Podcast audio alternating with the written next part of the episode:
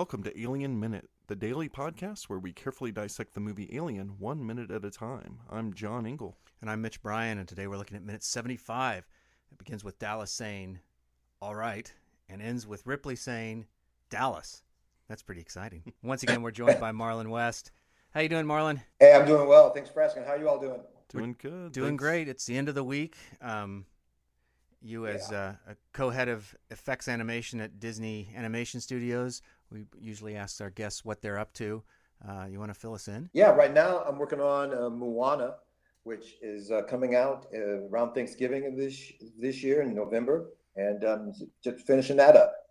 Got a goodly amount of work to do before I before it comes out.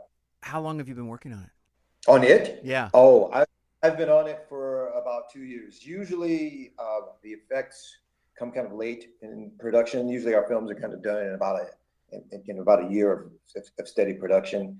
Um, I, I, came on early doing effects because uh, you know it's film set in what is present day Tahiti, and there's a lot of uh, sequences out on the out on the water, and uh, there's a ton of effects in it, and uh, it was it was important to kind of come on early and kind of figure out how we're going to do the scope of effects that we have to do and uh, get them done in a timely fashion. You know, usually in both both in hand drawn and CG animation, uh, water is a pretty big challenge. You can usually count on your fingers how many water shots there are in a movie, and uh, we've got like you know hundreds of them in this one. So uh, we, we we needed to do a, lot of them. How is it determined um, in animation? what is an effect and what isn't since animation is in a way all kind of one big effect you know historically um, you know going back to the 2d days. Um, in effect it was thought of as everything that moves on screen that wasn't the character itself. So all, all the shadows underneath the characters the rim lighting the water the rain smoke magic props um, all those things back in the day were considered effects. Very often, you know, now in CG films, yeah, you shine a light at a character and they get or he or she gets a shadow, and so that has gone off our plates. And very often, character anim of Disney character animators anyway um, will do prop work themselves. So it leaves us with what I tend to think of, and most people tend to think of as actually effects: uh, water, smoke, rain, explosions, magic, and uh, so that's that's mainly the stuff that we actually do. All right, thanks. I've always wondered that. That's pretty cool. Yeah, we always try to, you know, and at Disney, you know, our effects are very, very in, um, in support of character animation, storytelling, and, um, and, and, and production design. Those are the kind of three pillars that we're actually always trying to represent stuff, not necessarily look realistic, but believable, and you know, sometimes get jokes, sometimes be scary uh, sometimes be sad. So you know, there's a there's a storytelling aspect of it that's probably you know u- unique to our studio. Yeah, because the environment in a way often mirrors the emotions of of the characters, right? Yeah, indeed. We try. Like putting a guy with a flamethrower in a in a tube in darkness and exactly like that. wishing him good luck. Wish, wishing him good luck, and uh, you know that being the only source of light. So yeah, we're getting into the area where uh, Dallas, who's been like you know really understated performance by Tom Skerritt, and uh, even what I uh, wrote in my notes as his oh shit moment here at the, at the end of this minute, still pretty understated performance, you know. But it's the first time he actually starts to really worry. You know, he knows he's actually signed up for something very dangerous. Mother has been less than helpful but it, it, this is the minute where he uh, puts his hand in that goo after being told that alien is is not near him, and that it, or very well must be there, but he doesn't see it, and uh, he starts to get his worry on, and rightly so. Yeah, that that ultimately does become one of the the new ideas in this in this minute. Every minute in this sequence has a new idea that gets presented to the audience. Um, and probably before we get there, we do get one more shot of Ash watching. Oh, yeah. Impassively. Impassively. Well, we get Ripley too. So we basically take that earlier two shot and just split it up into a cut. We got close ups of both of them doing pretty much exactly what they were doing earlier. So now we're just really putting our finger on the dichotomy between the two of them. She's she is she's getting really nervous. Like you can see at this point is the most unnerved that Ripley has been in the movie, which combined with what you're talking about, Marlon, with Dallas is uh, actually becoming fully nervous. I'm really nervous now. Like at this point, my my two most trusted characters are scared. I think it's time for me to be scared completely, and I think this is the point where you're where you're finding out that it's really really going to be over for Dallas. I think that the that we know. This, this is where it's at, and you know, going back to you know where we I talked about in my my, my first minute, it, it, was the the crowd reaction to the uh, alien bursting out of uh, of Kane's chest. People just didn't think they were signing up for that level of kind of graphic violence. I, you know, I, I think a lot of people weren't signing weren't signing up for having what would, would normally be their hero getting killed off. And you can really see over the course of this minute that that's exactly what's going to happen. Even though Dallas has been an understated character, he's still a captain of the ship, and he's is doing something that is like really, really brave here. And you're left with characters that are typically not the heroes of movies. The, the science guy, the two two ladies, uh, the brother. You know, you're like, what? What? And um, yeah, you're about to lose what is typically would be the sustaining character in a movie like this. So, which one is it? Parker that says to Lambert, "What's wrong with that box?" Mm-hmm. Yeah. Yes. Yes. Parker says it. it's funny. I wrote that. And that's another cool thing about this movie, um, and, and, and, the in, the in the in, the language that people use. In, in, in, an earlier episode, John, you were talking about the um, about how truly work working class some of the dialogue is between like uh, Parker and Brett, um, that like working people's stuff and like, what's the hell the matter with that box? Is something my grandfather would say, you know, um, about a television, you know, about a radio, and to, to hear a guy in the future look turn to a tracking device and go, "What the hell's the matter with that box?" I, I, it it, it, it, it just rooted him in such this real experience to me of a, of, of a working of a working man in this world. Um, it, it, to me, just you know, and it, and it speaks to the whole dichotomy dichotomy of the futuristic aspects of this ship and the kind of old school aspects of the ship, and that the, they're actually on this like mining trip into deep space that they have to be like in you know put to sleep and you know to to actually to, to sustain it. But at the end of the day they're like regular working people for a big giant company that you realize is an asshole of a company. And and yeah and that line what the hell's the matter with that box is so like so symptomatic of how clever the writing is. It's the last thing that Dallas wants to hear as he's listening yeah. in on this conversation. no kidding. Yeah, that's the other thing. What do you mean? What the hell's the matter with that box? yeah, it's not very tactful. That's for sure. In that moment, I wonder, man. I, I forgot to. I, I didn't check the script for this. That line.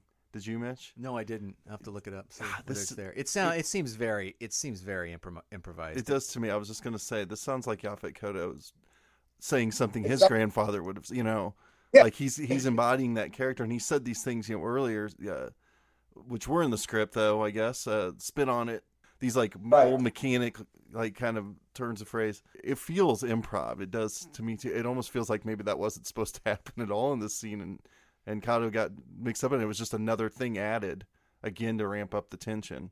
listening to uh, Ridley Scott's director director commentary uh, uh, about the movie, and there's a scene that comes up later in somebody else's minute where you know after Dallas, you know, it's probably like you know 98, 99 or 80, 80, 81, where Ripley is having to assert herself with now her plan, and there's a real tense exchange between the two of them, and Ridley Scott purposely asked Yaphet Kotto to like talk over Sigourney Weaver while she's actually trying to give her lines. Mm-hmm. So, so the frustration that she'd have to assert herself over him would actually be real.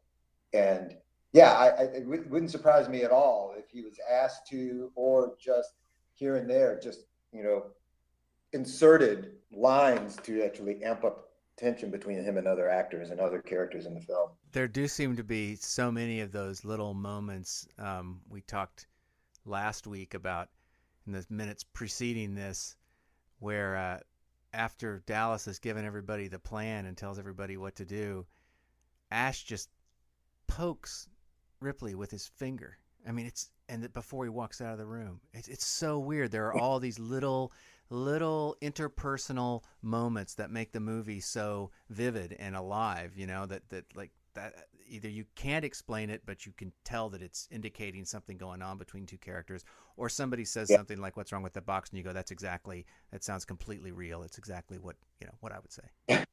Yeah, but yeah, this is um, this is a great moment, and I'm glad you know it was it was included in in, in my five because it, it, it is really like one of the most um, this whole sequence that we've been talking about this this week is, is, is just to me just so inventive and so um, kind of stress inducing and, and, th- and this is like the culmination of it here.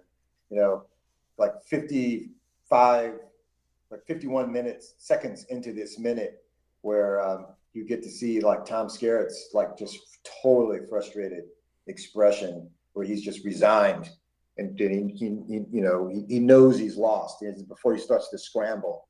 But there's a just just his take of just like, oh man, what, the, what have I, what have I got myself into? Even even though I've been trying to be really brave this whole time, and even though I knew this was like really, you know, really low chances to survive this thing, I'm looking at not surviving this thing. you know, uh, it's it's it's it's a wonderful bit of bit of acting and just completely earned in all of the you know shots and sequences kind of leading up to this.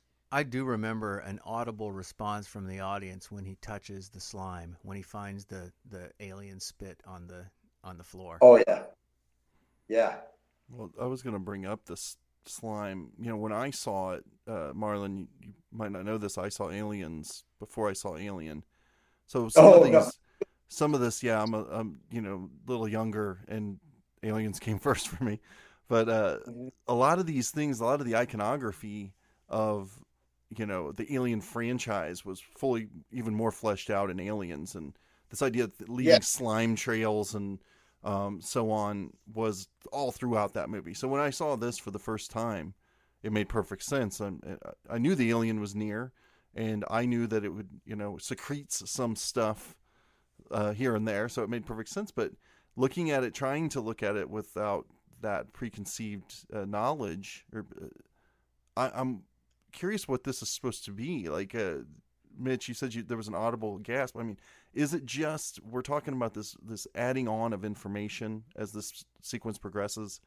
Is this the time where everything before where we've talked about orientation uh, direction as the things that are added on? You know now we're going up and down where things that are practical and normal to our lives that are there to confuse us, but they're things that we know at least what up and down, what turning a corner is, what a cl- thing closing is.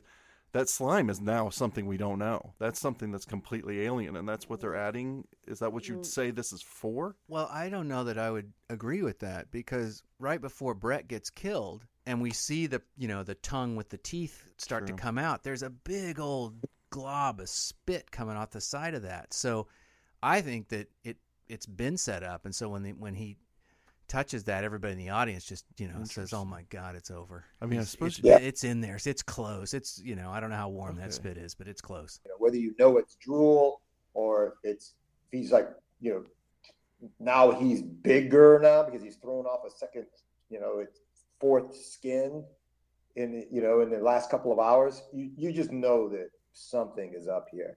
But you know another thing, getting back to you know, there's a lot of this iconography that, that gets it's sprinkled all through Aliens that I think was developed for and during this movie. Some of which I, I, do believe there was a shot, there's a sequence where Ripley finds a cocoon Dallas that it, it, it is not in the movie, but there's so much stuff that was created for this film that you just see hints of, like this slime. You don't know exactly what it is. That is in Aliens, but it actually was created for and is actually peppered through this movie, even though you may see only small parts of it. Yeah, I think I think I kind of word I might have worded my question wrong there because I still think that, but I wasn't really saying it hadn't been established that there's alien stuff. I mean, he finds skin, he finds, Yeah. but um, I think it. I think it says that the alien has been here already. Yeah, that I know. He's, that he's on its track, right? And that uh, and it's inevitable. He's going to run into it. I think that's what it's saying. And, um, you know, to, to, to my mind, yes, it's letting you know that the alien has been exactly where Dallas is because it's drooled or it's thrown off an exoskeleton or or something that the alien is ha, has been there.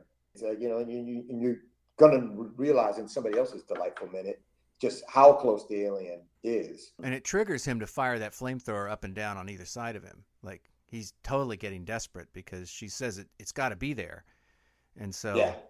so why he decides to go up or down is beyond me. But you know, it seemed like he'd cleared out that it's not to the right or the left. But but he's he, he wants to get out of there. I, I think that I, I think it's really interesting that he finally does utter at the end of this minute. He says, "I can't believe this is happening." He says it really quietly. That's Dallas collapsing. Yeah, it, it really is, and it's really, really quiet. And I, I, I've never understood that line he says there. It's so subtle to me, but it, it, I, I'm glad you pointed that out because it's um, it, it really is because this is a guy who's like lost like all hope. And and like I said, you know, if, if, if an audience member in 1979, you know, the captain of your the, the equivalent, this movie's equivalent of like Captain Kirk is getting ready to get got, you know. And yeah, I can't believe this not. I can't believe this is happening either. Well, it's a it's a it's a very intense place to to leave this minute. no, I don't know if, you- if you you have any other thoughts that uh, before we say goodbye. No, I think I, I think we uh, ended at a good spot. Uh, yeah, thanks for including me, gentlemen. This has been really, really wonderful. And uh, I, I have to admit, when I when I saw how long these these these alien minutes were after signing up, I was like, oh man, am I going to have to be able to talk that long? But you you guys have uh, made it an, an utter delight to uh, spend spend time talking about this this this this amazing movie. All right, yeah. Well, thank you very much for coming on. And uh, that's going to do it for minute number 75. Tune in next week for minute 76. In the meantime, you can check out our previous episodes at alienminute.com or subscribe at iTunes, Stitcher, or the Google Play app. Yeah, we'll see you next week.